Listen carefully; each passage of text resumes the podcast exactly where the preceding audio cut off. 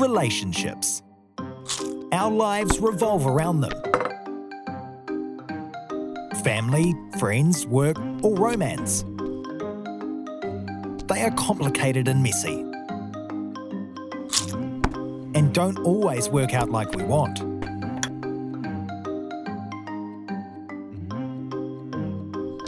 God made us for each other.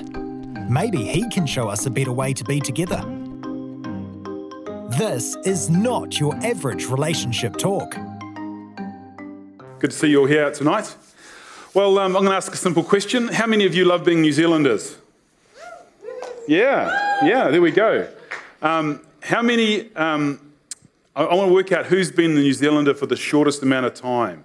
Okay, so um, who's been a New Zealander for less than 10 years? Okay, keep your hands up. Oh, stand up. Yeah, stand up. Who's been a New Zealander for less than 10 years? Would you stand up, everybody? Stand up those less than 10 years. Cool. Oh, that's great. Hey, let's give them a, let's give them a hand. Let's give them a warm welcome. Yeah, fantastic. All right, take seat. That's, that's brilliant. It's great to have new New Zealanders amongst us. Um, one of the things that I want to, well, sorry, the main thing I want to talk about tonight is about our bicultural journey. As a nation, there's a sense in which we have two parents. We have Māori and we have European, we have Pākehā. And like any family, unless those two parents get along, the family's going to be dysfunctional. You hear what I'm saying? Yeah.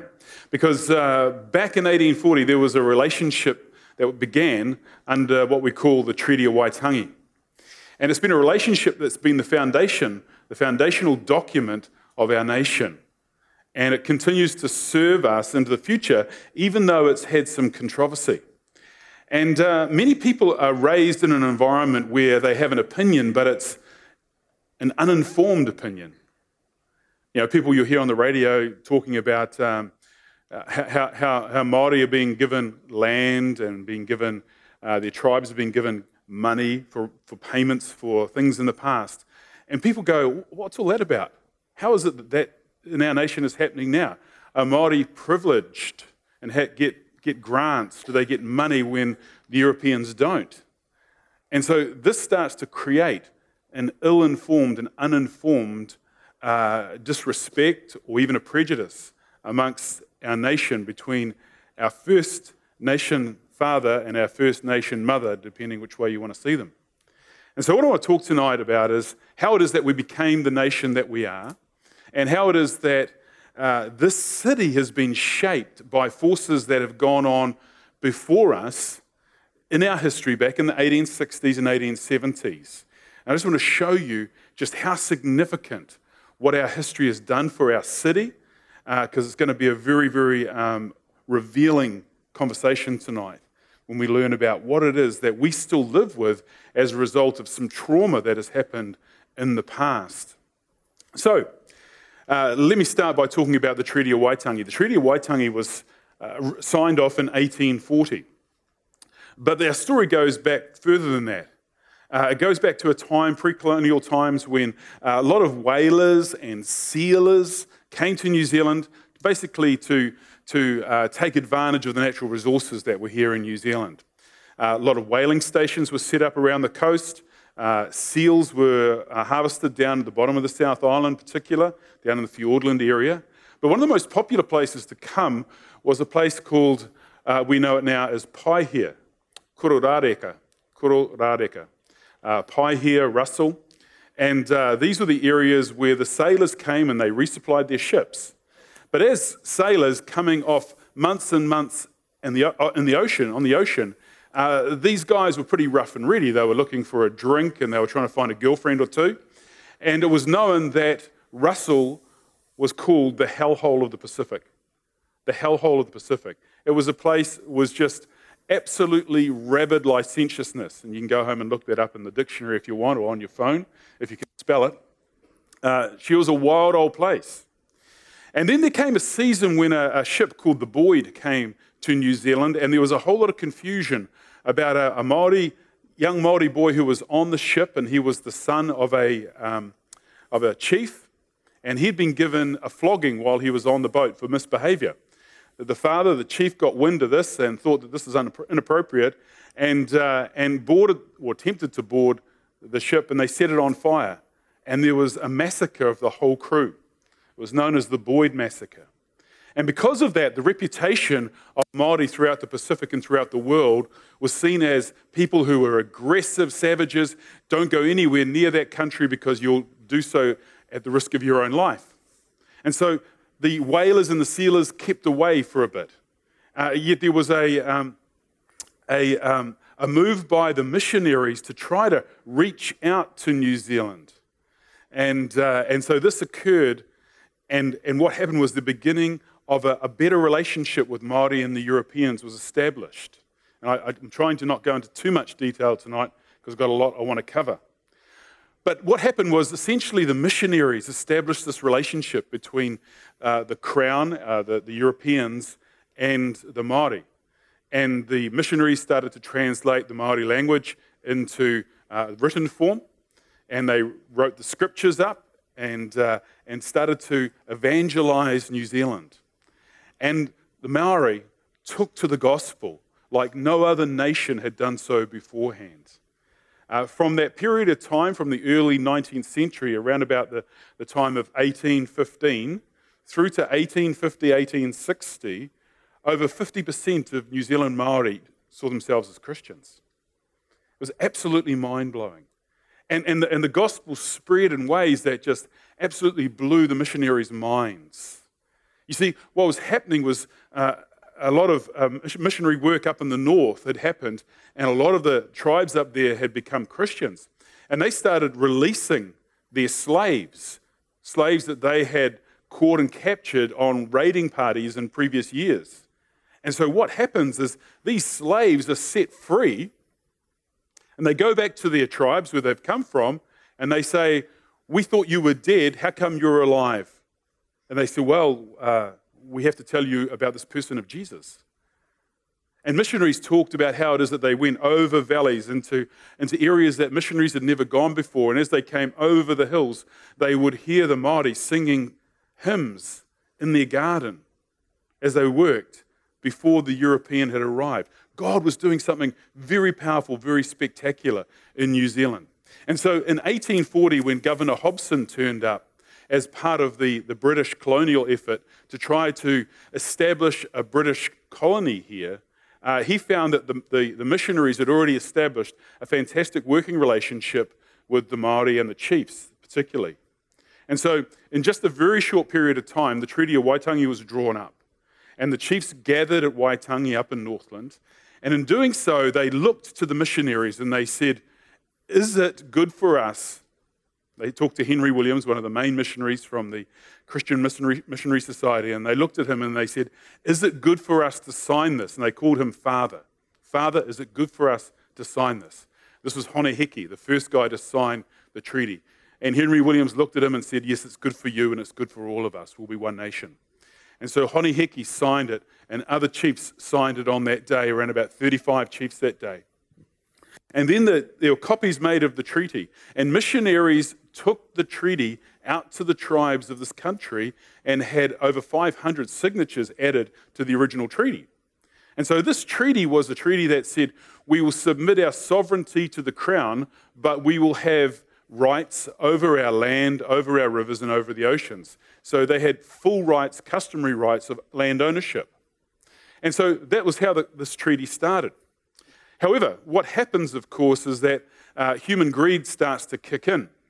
And the Maori weren't releasing land quick enough or in ways that were appropriate for the many settlers that started to come to New Zealand.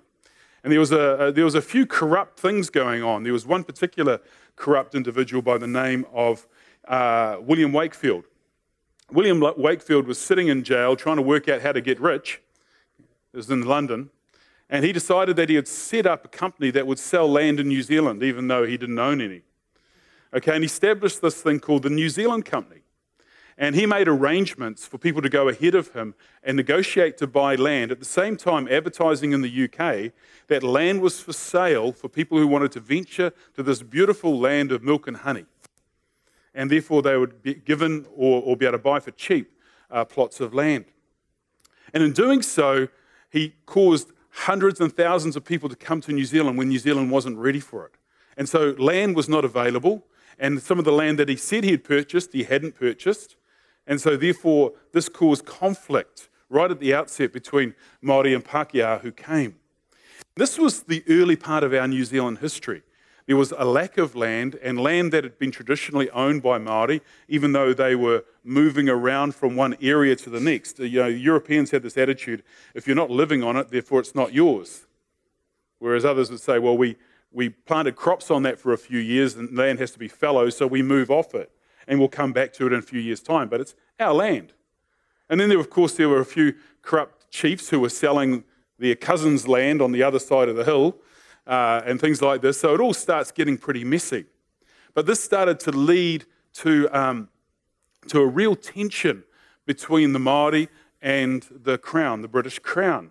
And I want to isolate a particular region now. I want to talk about the Waikato, the uh, place in Hamilton, the Waikato Tainui people, and, uh, and their problems. What happened is, after a period of time, the, the, the, um, the Maori realized that if they were going to have any say in this land that was changing around them, they thought maybe we, like the United Kingdom, we need to have our own king. And so they worked out amongst themselves who could be the king, who could be the king to represent Māori when it comes to negotiation about land and discussing things like land sales, and in a way try to protect their, their influence and their mana. And uh, lots of chiefs were asked if they wanted to do this job, and they said, No, no, no, I can't do it. I'm too localized. I like my area. This is who I am. I don't, I don't feel right to do this. Ultimately, the responsibility fell uh, to a, a, chief in the Waikato called Potatau Te Wherowhero.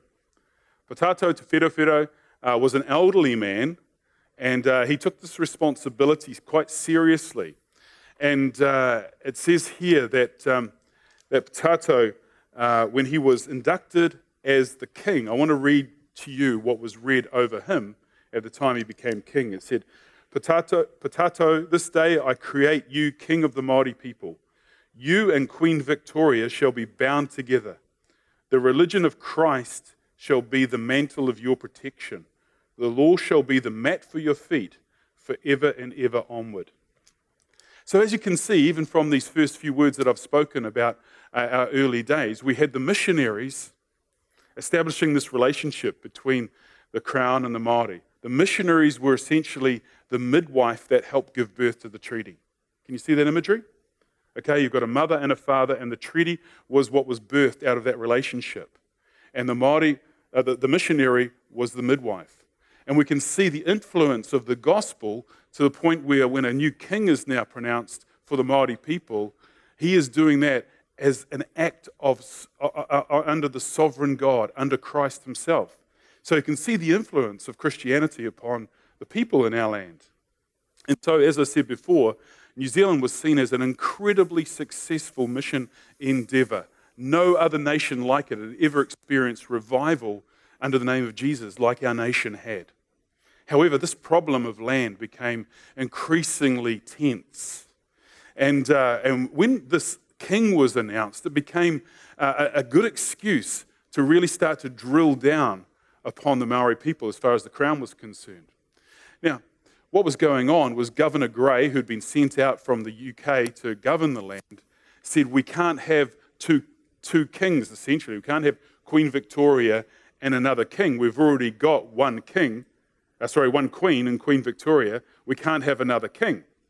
And so he started to intimidate the Tainui people, the Waikato people, where this king was, was living at Turangawaewae in Ngaruawahia. And uh, he, he said that your folks, your people, have to submit to the authority of Queen Victoria. And they said, No, we're not going to do that. We've got our own king, you've got your queen, we'll meet as equals, which reflected more of the, uh, the original principle and spirit of the treaty. So, what happens is Governor Grey gets hold of uh, Queen Victoria and the military over in the UK, and they start sending thousands of troops over to New Zealand to start to reinforce the sense in which they're losing their, their authority here. And so the troops started landing in Auckland and they start building a road, a road down into the Waikato. And uh, we know the road now as the Great South Road. People heard of the Great South Road in Auckland? Okay, and, and on the Great South Road, you'll find that there's a number of roads called Redoubt Road. R E D O U B T, redoubt. A redoubt is a fortress, okay, essentially a little military uh, uh, outpost.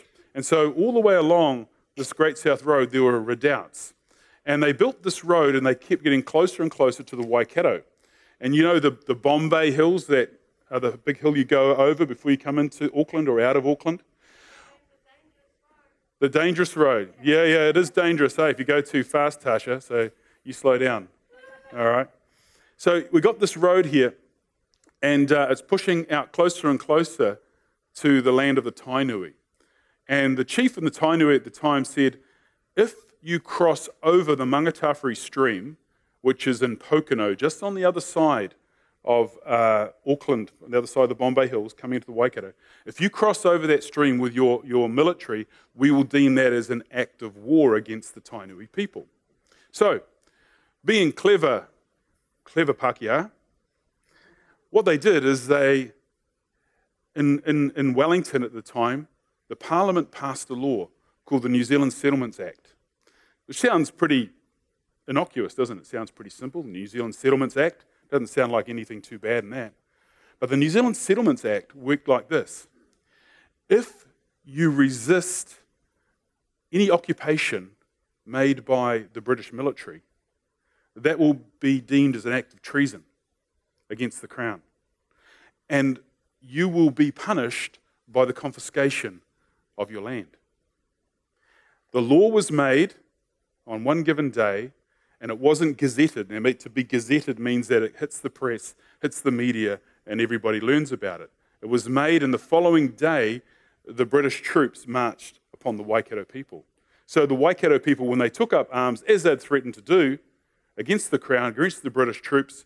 They were, in fact, breaking the law, the New Zealand Settlements Act, and it means immediately they would be punished with the confiscation of their land.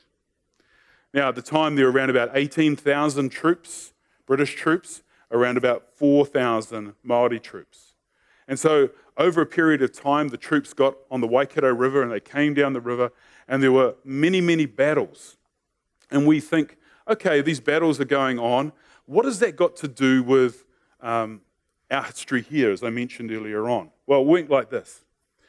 There was a whole lot of sympathy and a whole lot of empathy and a whole lot of compassion and a whole lot of anger against the British for the fact that they had invaded the Waikato and they had taken upon themselves to, to, to push back on their king, because this was a New Zealand Maori king. It wasn't a Waikato king, it wasn't just a Tainui tribe king, it was someone that all the, all the, all the uh, tribes had agreed would represent them. And so what was happening is troops were coming from as far away as Gisborne, the uh, Ngāti Porou tribes uh, coming up from Gisborne, uh, uh, Ngāti coming up from Wellington, all the way through from uh, uh, the, the Waitara district. We'd been a lot of fighting around about New Plymouth and places like that, Wanganui. They were all coming up. And also, uh, Ngāi Te Rangi, Ngāi Te Rangi Nui, Ngāti Pukenga, who are here, the tribes here in Tauranga, they had started to send troops over the Kaimais with food to resupply the troops and, and add some more muscle power to the troops who were fighting the British. So you can see how it is that this supply line over the Kaimais became great, a great concern to the British troops because this was a major resupply line. And so, therefore, if they can cut off the supply line, it would cause the Tainui troops and those who had joined with them to not be as effective in the fight. Does it make sense? Okay. So, General Cameron was sent down here with 1,800 troops. And when he arrived, he arrived to the only English British settlement in this Tauranga district. And that was at the end of the peninsula in Tauranga now by the harbour, an area we know as the Elms Mission House. Okay, so the Elms Mission area had been had purchased land. It had purchased a thousand acres from the end, basically where the harbour bridge starts now. Okay, if you can picture this, all the way back to Gate Pa. Okay, just a little bit past the Tauranga Girls College. Okay, so that thousand acres was owned by the Christian Missionary Society, the Anglican Church. And so what happens is the British troops turn up under General Cameron and Colonel Greer, and they camp on this land that had been traditionally, or sorry, not traditionally, had up and recently been used by the church. The same church that had been educating people in things that are Christian. And, um, and so what happens is it starts to cause a real, real sense of conflict because here we have Māori who had become Christians who now saw the British troops living on sacred ground, threatening and intimidating. Okay, and so this started to cause real tension, as you'd imagine. So, can we trust the church? Can we trust Alfred Brown, who was the, the archdeacon leading? And uh, there was one particular guy, uh, Henare Taratoa, who was a deacon of the Anglican Church. And he lived out here, just, just below from where we are now, in the Wairoa, Wairoa area, okay, just on the river down here. And uh, he could see, like others, that, that the British were angling for a fight. And so he wrote down, as a Christian, he says, Here are the rules of engagement for our fighting. Christian rules of engagement for our fighting. And he says, You know, you, we will not take up arms against women and children. Uh, we will not kill those who are injured. We will tend to them. And he sent this off to uh, Governor Brown. At the time, he was the governor. And, uh, and he didn't respond at all. He didn't really, really know quite what to make of this. But the, um, the British realized that they were trying to, and realizing they were trying to stop this, this traffic of supply over the, over the, um, over the Kaimais, that they had to take on this force of soldiers that were living here in Tauranga. And so the, the soldiers uh, were getting ready for battle. The Māori knew that this battle was coming. And so they established a, uh, a fortress at Gate Pa. It's the area we now know as Gate Pa, where St. George's Anglican Church is sitting on the top there in, in Tauranga. And so uh, on the evening before this battle took place, the, um, the uh, uh, Archdeacon Alfred Brown, he gathered with him at the Elms nine officers who were going to lead a military campaign against the, the Gate Pa marae and fortress the following day. Nine of them ate together. Alfred Brown served them communion at the end of the evening. And the following day, the battle began. And they started to throw uh, high, high explosive shells, uh, well, what they had as high explosive shells in the day, into the pa. What the British didn't know is that the Māori had worked out how to defend themselves. And so they dug tunnels underneath the uh, palisade, underneath the, uh, the, uh, the, the, fortress, the wall. And so they were under there, and there was around about 250 troops under there, and 13 of them were killed during the time of this bombardment. Uh, not having any um, resistance coming back at them, uh, Colonel Booth, who was leading the charge, decided that this was going to be an easy battle. And so 250 to 300 troops went up the hill and they started to break into the Pa at, a, at an area where the wall had fallen down. And they were met with a huge level of resistance because the Māori jumped out of their hiding places, having been totally or largely unaffected by the, by the bombing because they were underneath the ground, deep underground, and, uh, and ripped into the British. And it was, a, it was a huge defeat for the British. And they were highly embarrassed, and the papers wrote them up as being cowards. But even in the midst of this battle, Māori came out and attended um, uh, the wounded at night. Colonel Booth, eight out of nine people who had eaten at the archdeacon's table the night before were killed that day. Eight out of nine, all the officers essentially were killed that day. And so it was deemed to be an absolute abject failure, absolute miserable failure. So the troops regathered, the British troops regathered, and the, um, the Māori troops shot through out the back of the pa and escaped from any, any further um, action that was going to happen the next day. And, uh, and, and, and uh, basically, the British just came back to the elms in the area and licked their wounds and tried to work out what it is that had gone on. Two months later, they got word, the British troops got word that there was a group gathering uh, at a place called Te Ranga. And, um, and so they sent out a group and they found Māori there trying to build another fort, trying to build another pa.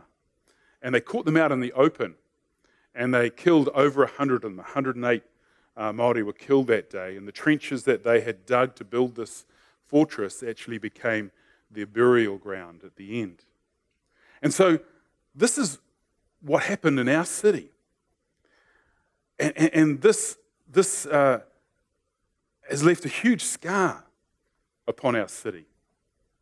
Because I now want you to try to understand what it would be like for Māori to have found that their priest, their minister, had accommodated the British troops. And they're like, hold on, aren't you a Christian? Yes, I am. But poor old Alfred Brown was caught in the middle. He was caught there as the arch, arch, archdeacon, as somebody who was both British but loved his church, largely Māori.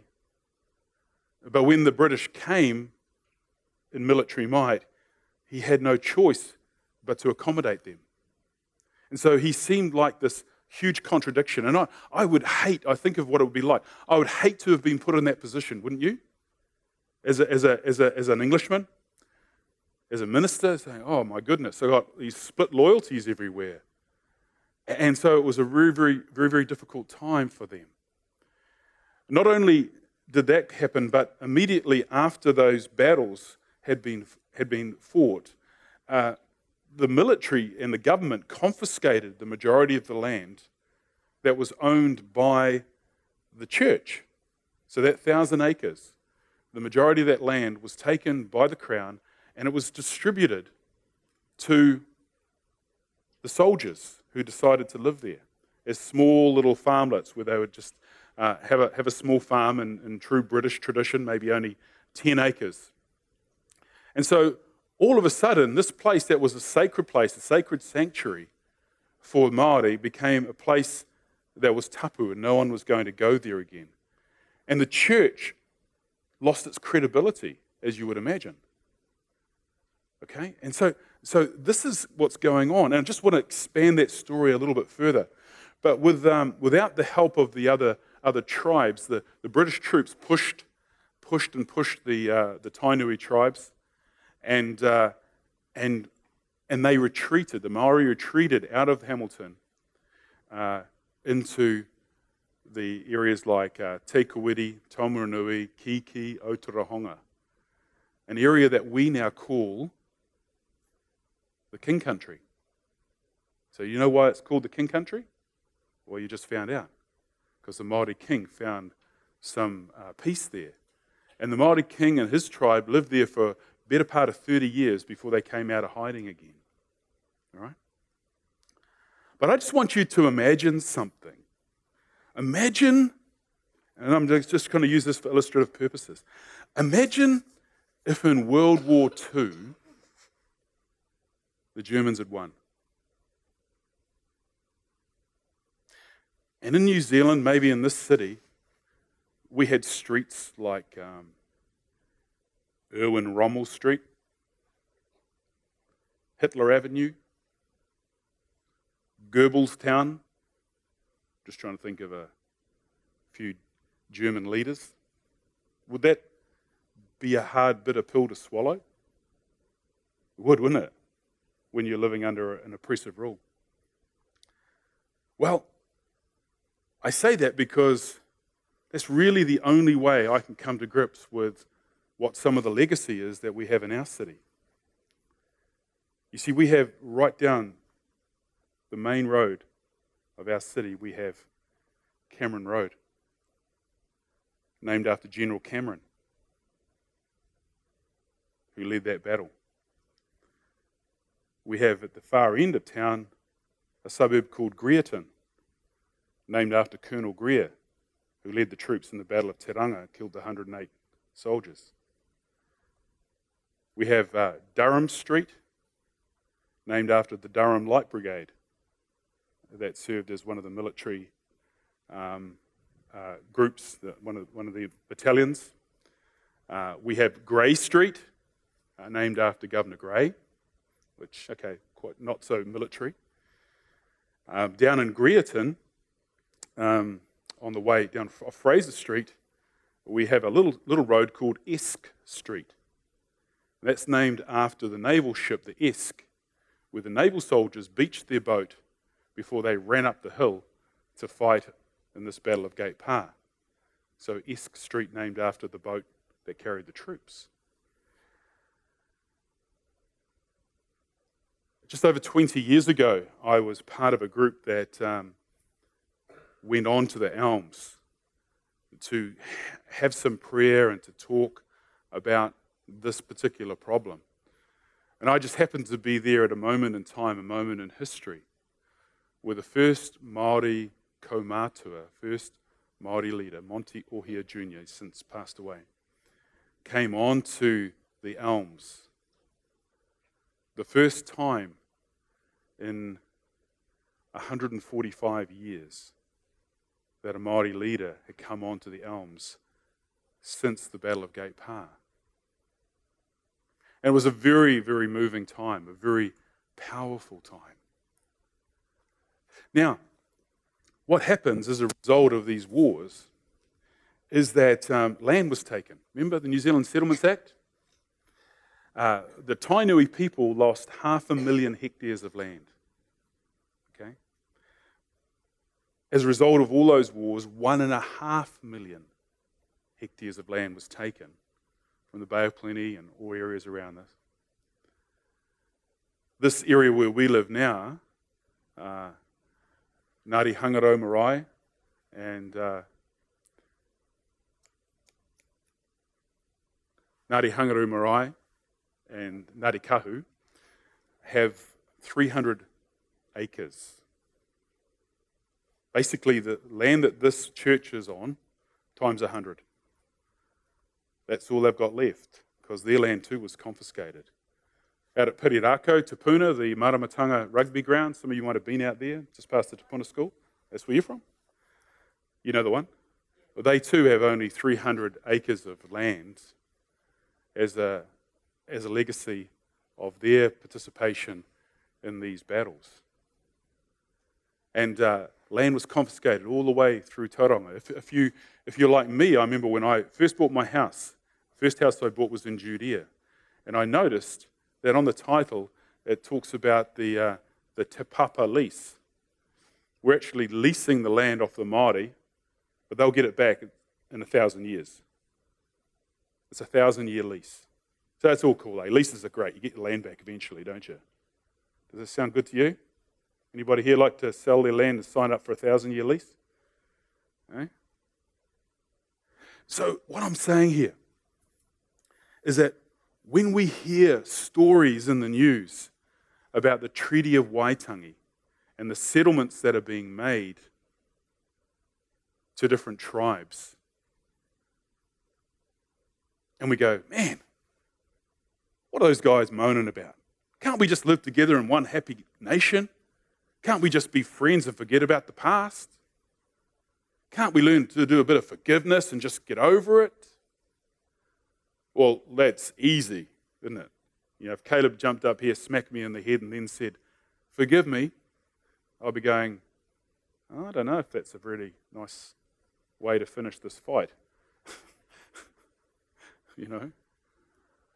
So, what I'm saying is, is that as a nation, we have a tremendous opportunity to put the wrongs of the past right. And Māori have been incredibly gracious. If they were to have returned to them what has been taken from them, uh, this nation would be bankrupt. And probably at some level, some form of uh, civil war would break out. But what they're looking for largely is an acknowledgement of the wrong done to them. That is, that sorry we've wronged you has a huge amount of healing in it. And then, of course, anything we can do to return land, to rectify the wrong, to put finances back in a place where future generations of, of Māori can actually uh, excel, where they can grow, where they can learn, where they can become, uh, you know, New Zealanders with the advantages that some of us, like myself, was born to without even realizing it. You know, as a, as a male, pale, stale Pākehā, um, I have huge amount of advantages. Doors open for me and I didn't even know they opened for me. Schools, education, jobs, opportunities. These things are all at my feet in ways that uh, I have advantages over, over pretty much anybody in this nation. And what we're trying to do is rectify the past and reconcile that and bring together what it is that we are meant to be. And the most important thing I want to say tonight is that as the church, remember, we were the midwife to this treaty, and it's a good treaty.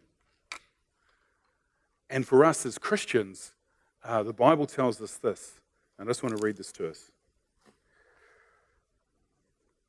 Therefore, if anyone is in Christ, the new creation has come. The old is gone, the new is here. All this is from God, who reconciled us to himself through Christ and gave us the ministry of reconciliation. See, if God has made peace with us, as he has through his death on the cross, then he gives us that same ministry, that same responsibility to be agents of reconciliation. And for me, I, I just, I just want to, I just want to say, I just want to put my, my, my stake in the ground and say that as long as it is up to me in any area of influence that I can bring to our nation, I'm going to work tirelessly to ensure that we as a nation realize, realize our full potential by bringing together the mother and the father in reconciliation to allow for things of the past to be healed, for apologies to be forgiven, restitution to be made in any way possible. And I invite you to that journey. I invite you to that journey. And if something that I've said tonight stirred you up and you're going, oh, this all sounds a little bit PC, it all sounds a little bit weird, just go read any New Zealand history book you can find. And you'll soon discover why it was never taught to you at school if you're my generation, particularly. Because, quite simply, it's embarrassing. It hurts. So that's why I'm committed to this. Let's stand in prayer, and the music team's going to come out and lead us in a song.